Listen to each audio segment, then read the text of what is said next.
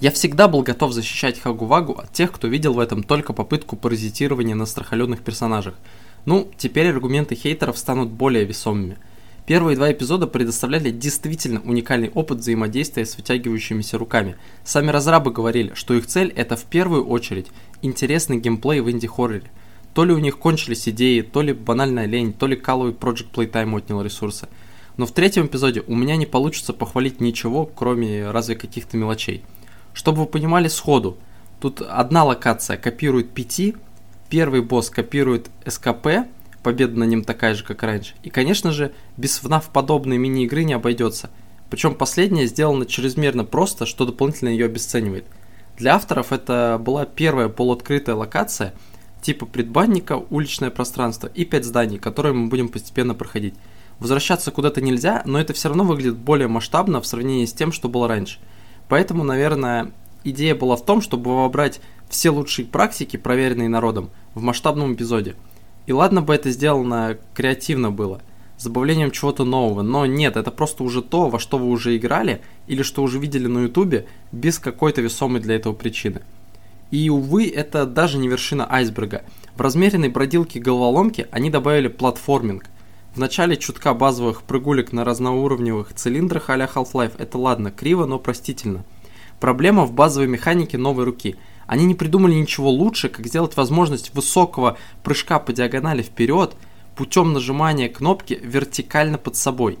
Это не прям ужасно, но все же неудобно и в некоторых местах может доставить вам головной боли. Не говоря уже о том, что физиологически это бы не работало.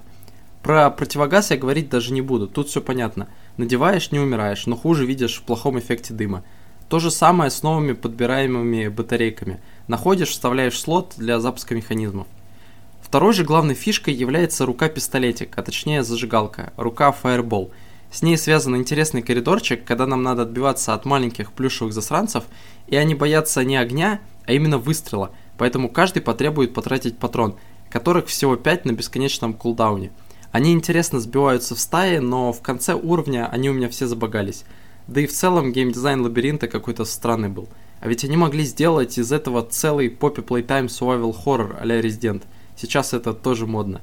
Большую же часть времени перчатка используется для освещения темных мест, что, как вы понимаете, не особо весело. Но щелкать, менять руки между собой – кайфовый СМРчик, да.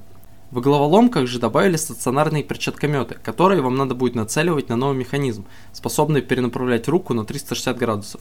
Но все эти секции слишком очевидные, много крутить и целиться не придется. В основном расчет на то, что вы не заметите где-то вверху желтый рычажок и из-за этого застрянете, а не на каком-то интересном решении а-ля Портала, которое дало бы вам дофамина в мозг. Сюжета стало явно больше, появились даже пару скриптов с friendly персонажами – но все это шаблонная хоррор-история, да и сильно и Бенди попахивать начинает. Поверьте, если вы не фанатеете от милоты, хак-вак и всяких кисмись, то вам оно и не надо. Единственное, что тут теперь рукой можно подобрать записку, свисающую где-то на потолке. Но там тоже пара предложений, что-то типа «У, я всех съел, вы мое мясо». Ничего такого. Вначале я подумал, что хоть дизайнера нормального наняли, можно найти красивые кадры, но после первых 30 минут глава оправдывает свое название «Глубокий сон». В целом, никакого уникального шарма фабрики так и не появилось. А новый код недостаточно кривой, чтобы быть страшным. А ведь мамочка-паучиха во втором реально внушала. А Хага-обнимага хотя бы веселый был. Немного интерфейс вроде прокачали, добавили всяких эффектов типа жуков и мух, ну и прикольный скрипт с заводными машинками, расчищающими путь. И добавили FSR, Super Resolution, для тех, у кого совсем слабые компы, поэтому и требования послабее стали. В общем, теперь не знаю, как это защищать, и нужно ли вообще. То ли разрабам везло, то ли я наивный. Вряд ли им хватит фантазии теперь на что-то годное в аж четвертой части. Вы, если подумываете купить, то лучше второй эпизод «Полет в паутине» возьмите. Наверняка вы смотрели его только на ютубе, а это прям геймплейно добротно. Не в скримаках дело, просто поверьте и попробуйте сами поиграть.